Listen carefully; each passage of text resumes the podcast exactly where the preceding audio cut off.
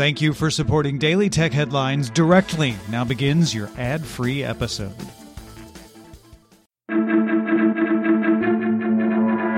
I'm Jen Cutter, and welcome to Daily Tech Headlines Week in Review. Bloomberg's Mark Gurman's sources say Apple has completed much of the core work on a new processor for an autonomous electric car. The report says it's the most advanced component developed for Apple's Project Titan so far. Supposedly, Apple will begin testing the chip in autonomous vehicles in California soon. The sources also say the vehicle would not have a steering wheel, be compatible with the CCS charging standard, and aimed at launching in 2025. Apple has apparently not decided its business model for the car yet.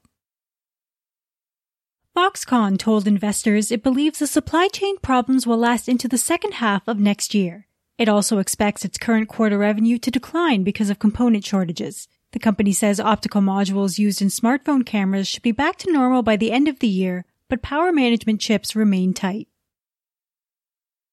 According to new draft rules from the Cybersecurity Administration of China, the country will require technology companies to undergo a cybersecurity review prior to listing on the Hong Kong Stock Exchange if authorities determine a potential impact to national security.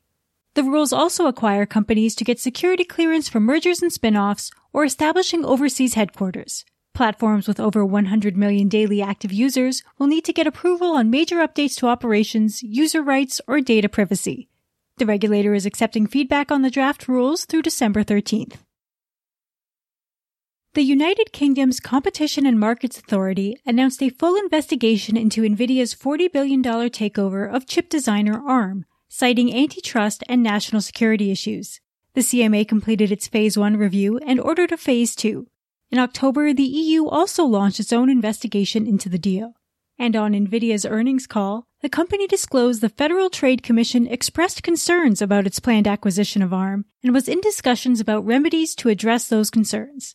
In Q3, Nvidia earned $1.17 per share on revenue of $7.1 billion, up 50% on the year and beating analyst estimates. Twitter is rolling out an update to its web version to stop disappearing tweets. Previously, the timeline would auto refresh, causing people to lose their place when trying to follow a conversation as everything jumped around.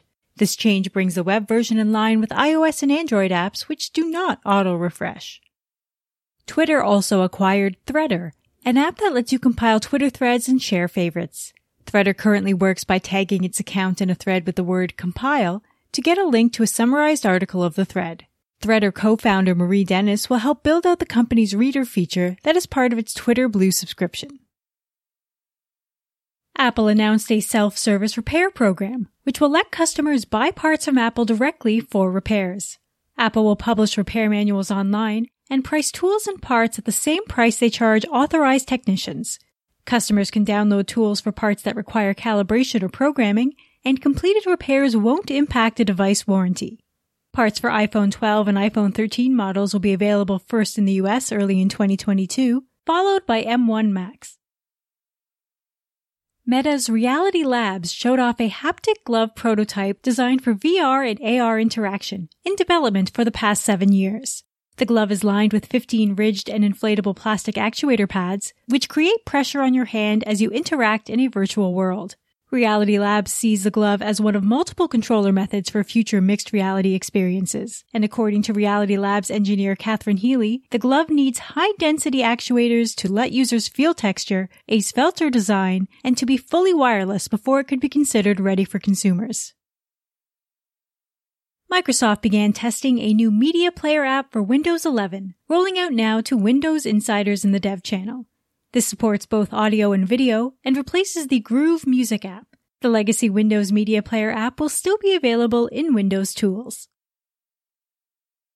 DuckDuckGo rolled out a beta for an app tracking protection for Android feature on its Android browser app, designed to block third-party trackers used by other apps. The feature uses a local VPN connection to block detected trackers from sending data, although it never routes app data through an external server.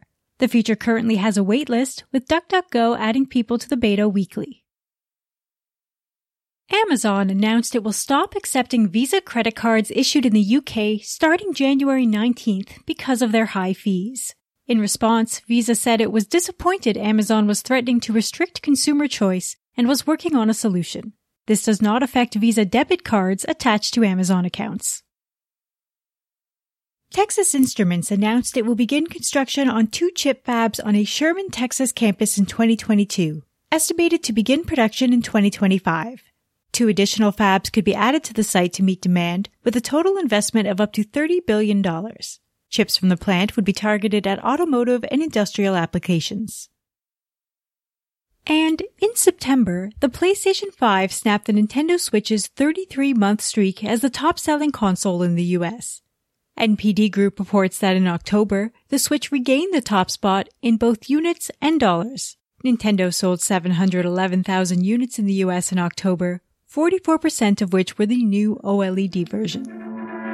For more discussion on the tech news of the day, subscribe to the Daily Tech News Show at dailytechnewsshow.com, where you can also find the show notes and links to every headline. Please remember to rate and review Daily Tech Headlines on your podcast service of choice. From everyone here at Daily Tech Headlines, thanks for listening.